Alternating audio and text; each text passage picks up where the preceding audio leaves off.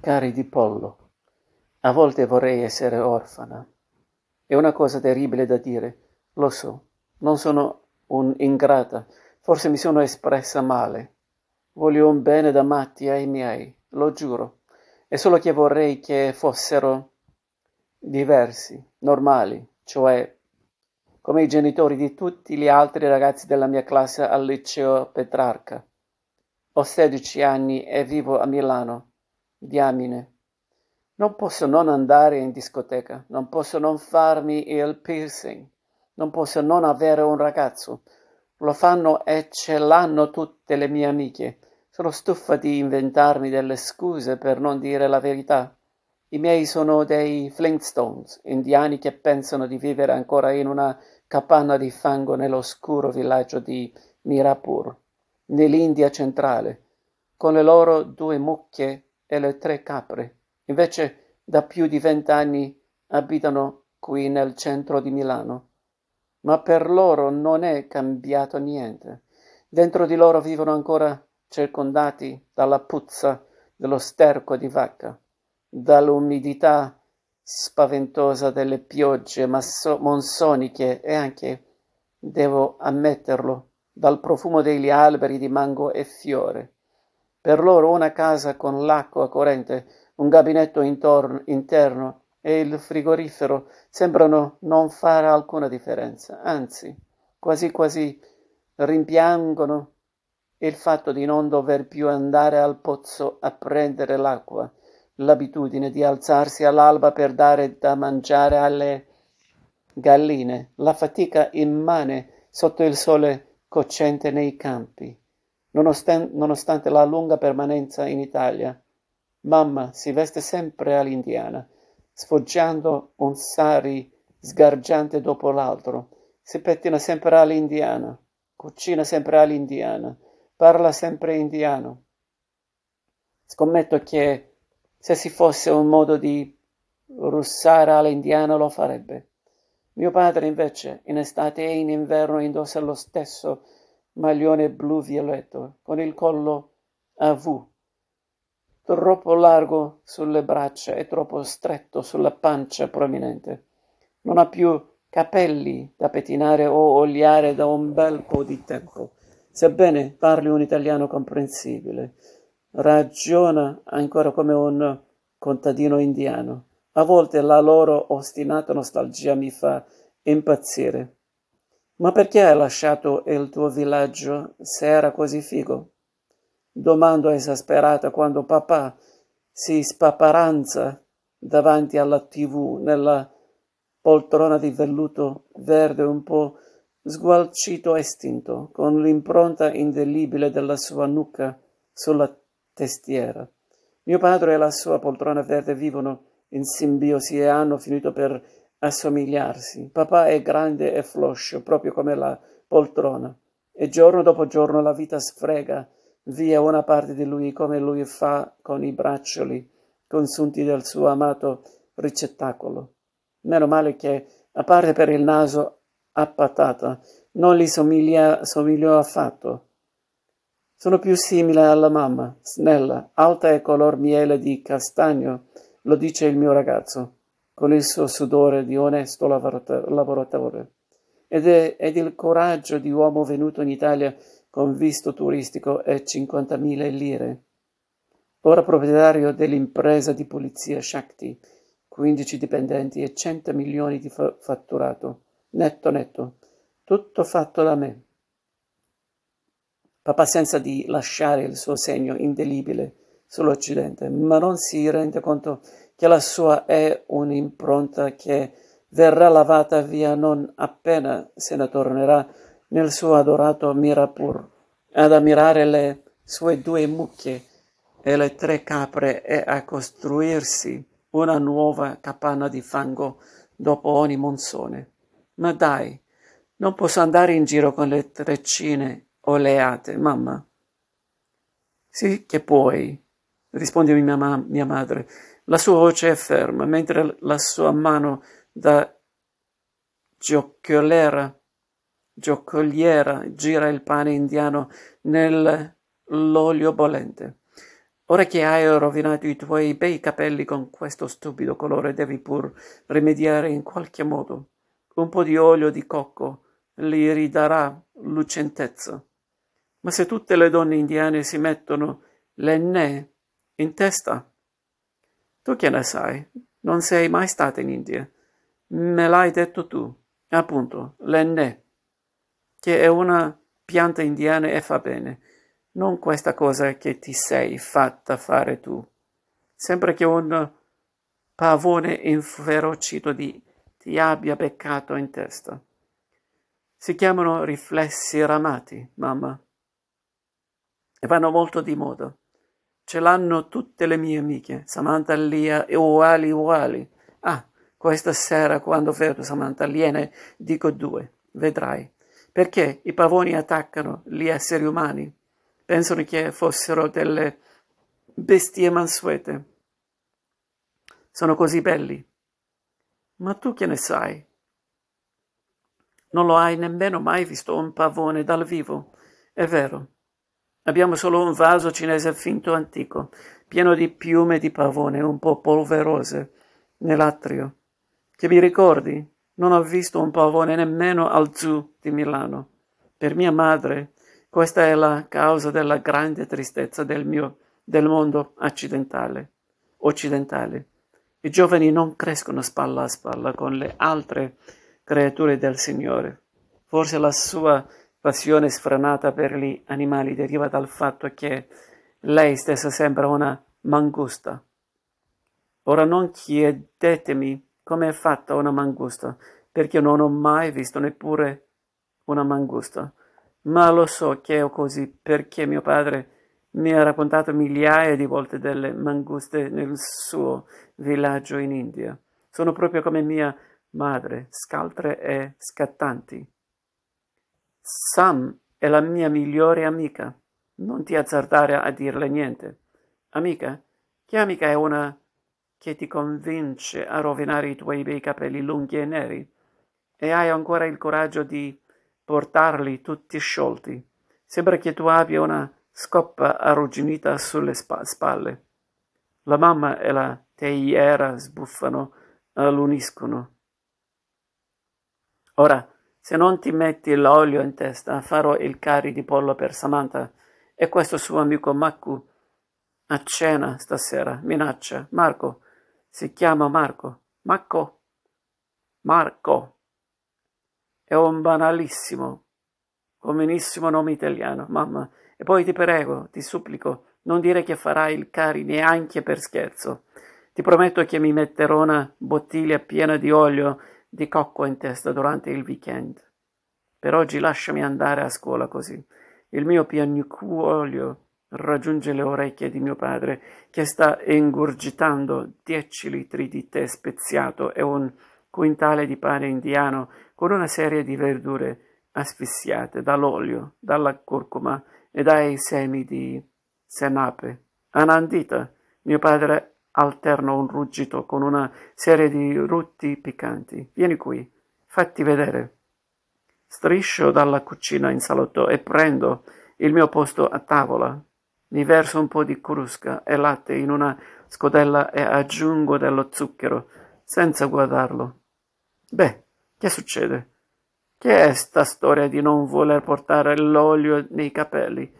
Mia madre ha portato l'olio di cocco nei capelli tutta la vita e quando, pace all'anima sua, è venuta a mancare alla venerabile età di settanta anni, li aveva ancora lunghi, lisci e corvini. Lo so, lo so, sospiro. Ho sentito la storia della nonna Ruppa almeno un milione di volte e poi se hai sentito tutto perché me lo domandi, lo sai già, no? Mio padre cambia discorso e si scola un altro mezzo litro di tè con la grazia di un cinghiale. Perché mangi queste schifezze? mi domanda, tirando a sé la mia scodella e facendo una faccia disgustata, come se l'avesse vista piena di vermi. Me la riprendo e gli rispondo seccata. Nessuno ti sta dicendo di mangiarlo. E poi, se proprio vuoi sapere perché lo mangio, lo mangio perché fa, fa bene. Questo sterco di coniglio fa bene. Ti credo che vai in giro con questa testa mezza rossa e mezza nera come una zebra che ha preso un'insolazione.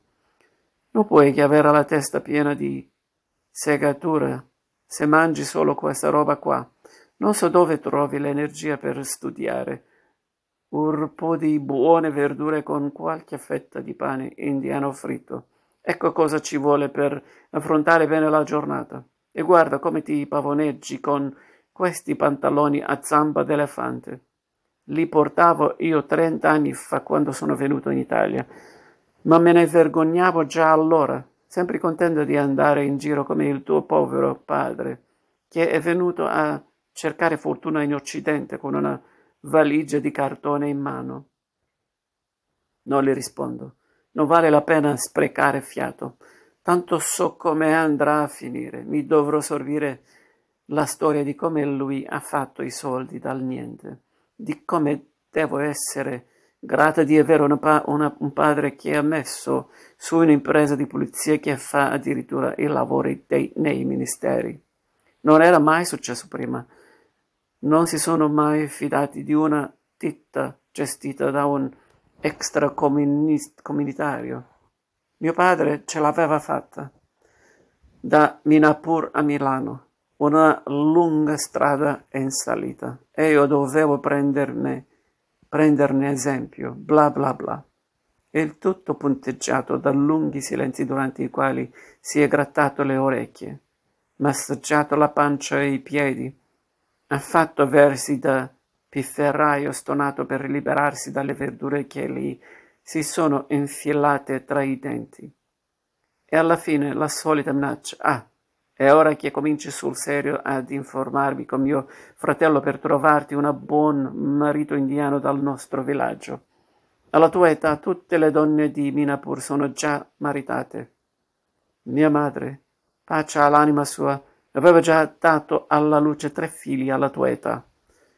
Comunque oggi, invece di chiedergli perché ha lasciato il suo villaggio incantevole dove i campi di grano cantavano nel vento e gli alberi di cocco danzavano nella pioggia. Per questo schifo di città con le strade pavimentate e le case fatte di mattoni, solo per pulire i cessi della pubblica amministrazione. Me ne starò zitta, buona buona. Non ribadirò il fatto che sono nata e cresciuta in Italia, che in Italia nessuno si sogna di far sposare una figlia di 16 anni e che non voglio sposarmi con un mungitore di vacca o con il campione negli arrampicatori di cocco di Mirapur. Mi sposerò solo con Marco, il mio bel ragazzo dagli occhi del, di zaffiro e i capelli di Brad Pitt.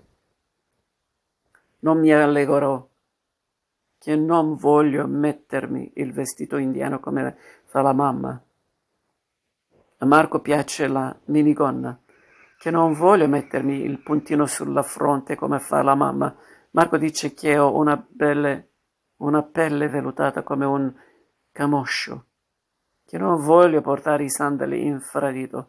Marco adora i tacchi alti, anche se quest'anno gli infradito vanno di moda. Addosso a me non stanno bene come alle mie amiche. Quest'estate c'era un tale sfoggio di tuniche e pan- pantaloni indiani, borse di Utah con foto di Bollywood, foulard di chiffon ricamati con le perline. Piaceva che tutti volessero essere indiani. Io però no. Comunque, oggi non farò niente che possa dare fastidio ai miei genitori, perché questa è una giornata troppo speciale. Ho invitato Marco a cena e Samantha per fare da copertura.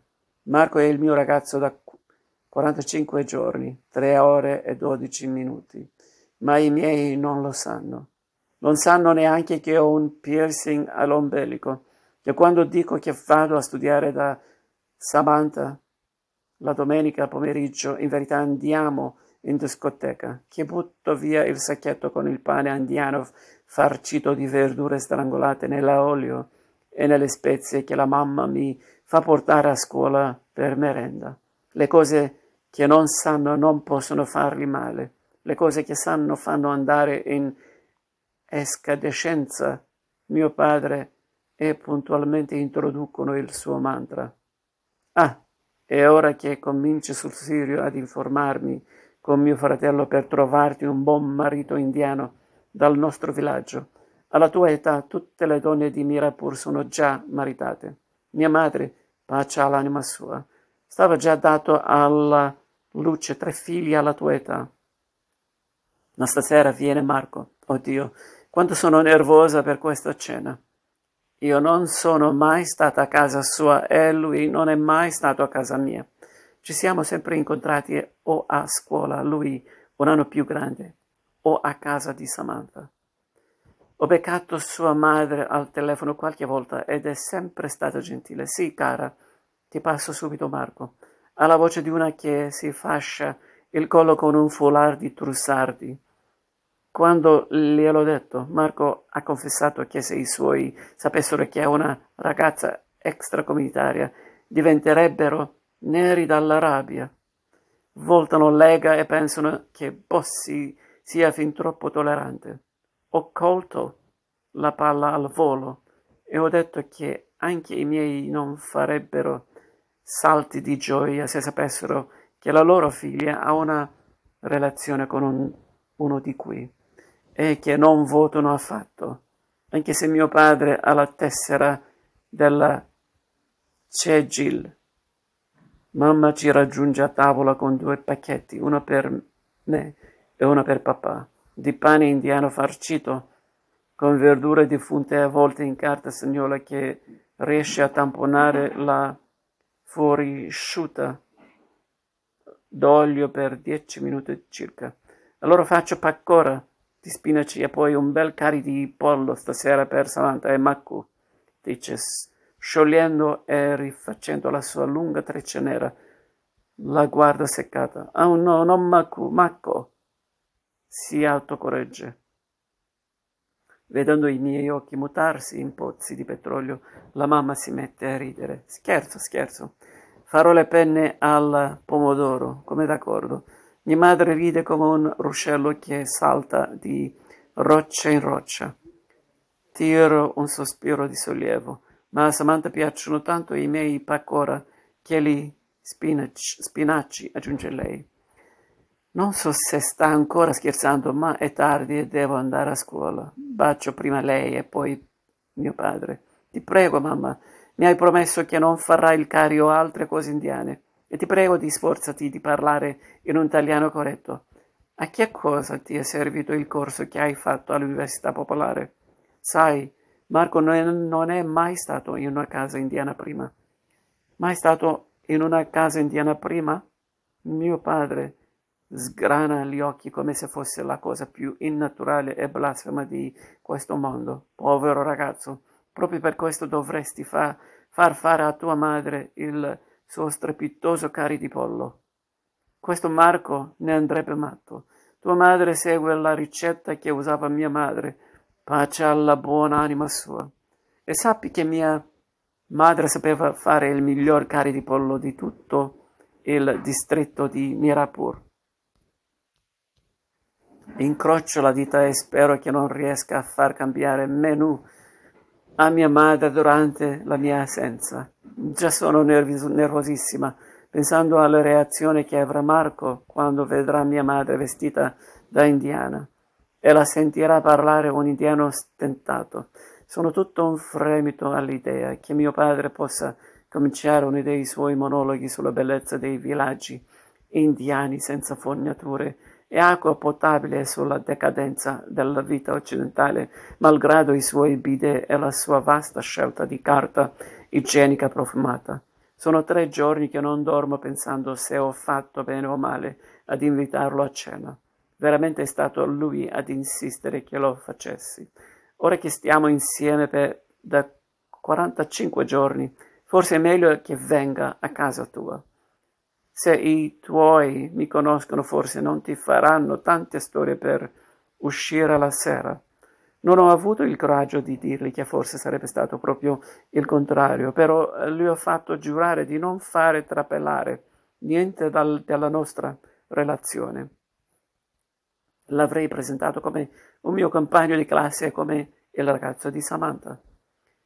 Ore otto. La stufa è accesa e fa caldo, ma ho le mani ghiacciate. Mamma pure è nervosa. Non abbiamo quasi mai ospiti e non ha mai cucinato la pasta per dei, degli italiani prima d'oggi. È una cuoca strepitosa e la sa fare bene la pasta, ma da come aggiusta e raggiusta il sale della salsa e il drappo del suo sari arancione capisco che è agitata almeno quanto me. Anche papà è agitato, ma non la dà a vedere. Sfoglia il giornale facendo un gran rumore, tradendo il fatto che non lo legge per niente. Non che lo legga da cima a fondo gli altri giorni. Lo comprerà solo per vedere se ci sono bandi di gara per imprese di pulizia. Ora sono sicura che non riesce a mettere a fuoco neanche le tette di Megan Gale, che ricoprono un'intera pagina. Si liscia la calot- calotta pelata di continuo e molto probabilmente sta ripassando i discorsi dotti che intende impartire alla gioventù viziata d'Occidente.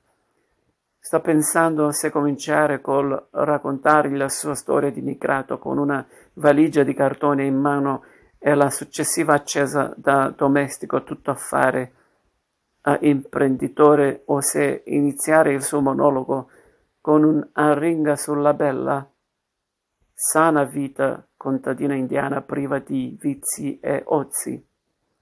Ore otto e cinque, sono qui. Corro ad aprire la porta e inciappo. Vedi cosa, cosa succede, succede che ti metti quei trampoli ai piedi, mormora papà di dietro il Corriere della Sera. A Mirapur tutte le donne vanno in giro a piedi nudi, con cavigliere tintinnanti in puro argento. Quando incedono con passo leggero e sensuale sembra di udire una melodia celeste. Qui invece vi mettete un carro armato sotto i piedi. Non cominciare, ti prego, dico tra me e me. Sam nota la mia espressione tirata e mi dice di rilassarmi. Marco mi stringe la mano per dire che è tutto ok. Preme il suo dito mignolo forte contro il mio e il nostro bacio segreto. Per un quarto d'ora va tutto liscio. La prima pagina del Corriere, mio padre e la meteorologia tengono banco. Per fortuna fa molto più freddo del solito e si riesce a parlare di correnti ariche, artiche e venti dell'est per un bel po', argomenti che non conoscono colore o razza o estrazione sociale. Poi cade la prima tegola. Dimmi Marco, tuo padre cosa fa? Il tuo lavora in banca? Vero Samantha? Mio babbo lavora come muratore, signor Kumar risponde Marco. Muratore? Mamma provvidenziale entra con un vasoio fumante di penne al pomodoro. Mangia- mangiare è pronto. Venire. Vieni, Marco. Tu sedi qui. Samantha vicino sua papà. Le perdono tutto.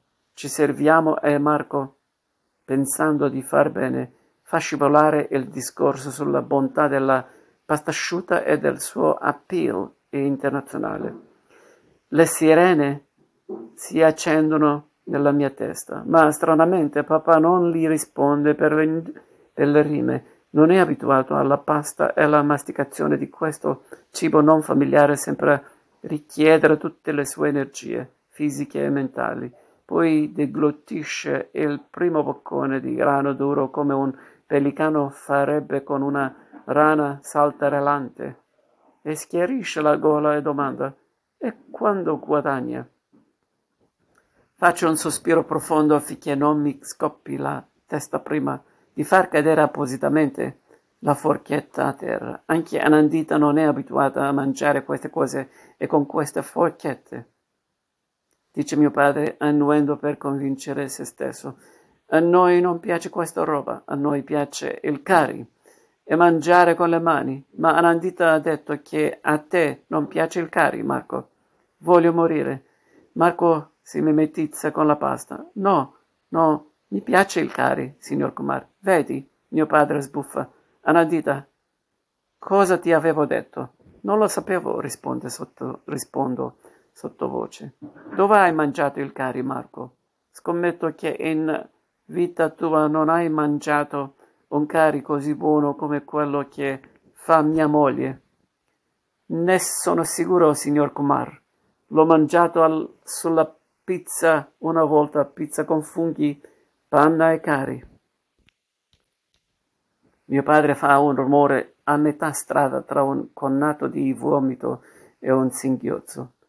Ci giriamo verso di lui preoccupati. Il mio povero ragazzo, ignaro del rigor mortis che ha provocato il mio padre, continua imperterrito.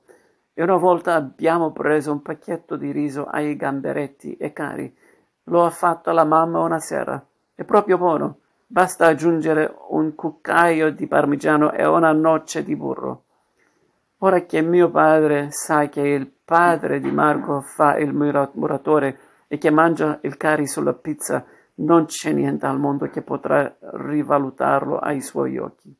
È scaduto di brutto, proprio come la sua bustina di risotto ai gamberetti. Era meglio fare il cari, no? Mio padre si gira verso Samantha per provare un po' di solidarietà vera. A Sam il cari di mia madre piace davvero. A dire la verità, a Sam piace tutto. Basta trovarlo pronto. A casa sua non c'è mai niente di pronto. E otto volte su dieci non trova nemmeno i suoi genitori. Passano più tempo in giro per i bar che a casa. Mio padre batte le mani con una focca ammaestrata. Moglie, moglie, urla infervorato. Vedi se c'è un po' di cari di pollo rimasto da ieri. Meglio il cari avanzato che questi tubi di gomma qui. Dio aiutami. Non so se sopravviverò a questa scena. Mia madre alza le braccia, sembra sconsolatissima. Niente, finito cari, solo pasta pomodoro. Mio madre è un angelo. Le farò un monumento. Le porterò dei fiori ogni giorno per il resto della sua vita. Mi metterò l'olio di cocco in testa ogni santo giorno, o almeno di notte. Hai presente la faccia di uno che sta ascoltando l'estrazione dei biglietti della lotteria il giorno della Befana? Con quel bel montepremi, montepremi multimiliardario? La faccia di uno che azzecca tutti i numeri fino a quella maledetta ultima pallina rossa impazzita. Beh, quella era la faccia di mio padre. Non è possibile. Non è possibile. La de- delusione si, impo- si impossessa delle sue corde vocali. Ci inviterete un altro giorno per il cari, signor Comar, dice Samantha sorridendo. Per forza, per forza, risponde papà. Devo far provare a questo giovanotto la sublimazione dei sensi. Devo fargli dimenticare gli orrori della pizza al cari o del risotto al cari in busta. Sai, mia moglie segue la stessa ricetta che usava mia madre pace all'anima sua. Faceva il miglior cari di pollo dell'intero distretto di Mirapur. Prima macinava tre tipi di peperoncini con le altre spezie, senape, coriandolo, cardamomo, papavero, cannella, chiodi di garofano. Poi li friggeva con le, la cipolla e l'aglio e infine ci aggiungeva un pomodoro, il latte di cocco e il pollo Ora volete che vi racconti un po' della bella vita che si fa nella campagna indi- indiana? Niente smog, niente povertà e quella stupida cosa che vi fanno vedere in tv con gente ammalata e moribonda. Noi a Mirapur abbiamo solo vacche grasse e capre felici e campi di grano che ridono nel sole. Arandita passa papà, vasoio con peperoncino e spezie per mettere su pasta. Così lui brucia bocca e sta zitto poco poco, dice la mamma. Ci mettiamo tutti a ridere. Vedi, vedi Marco, papà dice con espressione bonaria. Meno male che tu hai scelto una ragazza italiana e non una peperina indiana come quella di questa casa. Vedi cosa mi tocca sopportare ogni giorno per un piatto di cari di pollo? Marco sorride imbarazzato e Sam mi strizza l'occhio. Marco mi fa cenno di passargli il peperoncino e le spezie, mentre allunga la mano per prendere il vasoio. Preme forte il suo mignolo contro il mio. Per fortuna papà ha cominciato a raccontare la storia della sua vita e mamma si sta aggiustando il drappo del suo sari. I miei genitori non si accorgono di niente.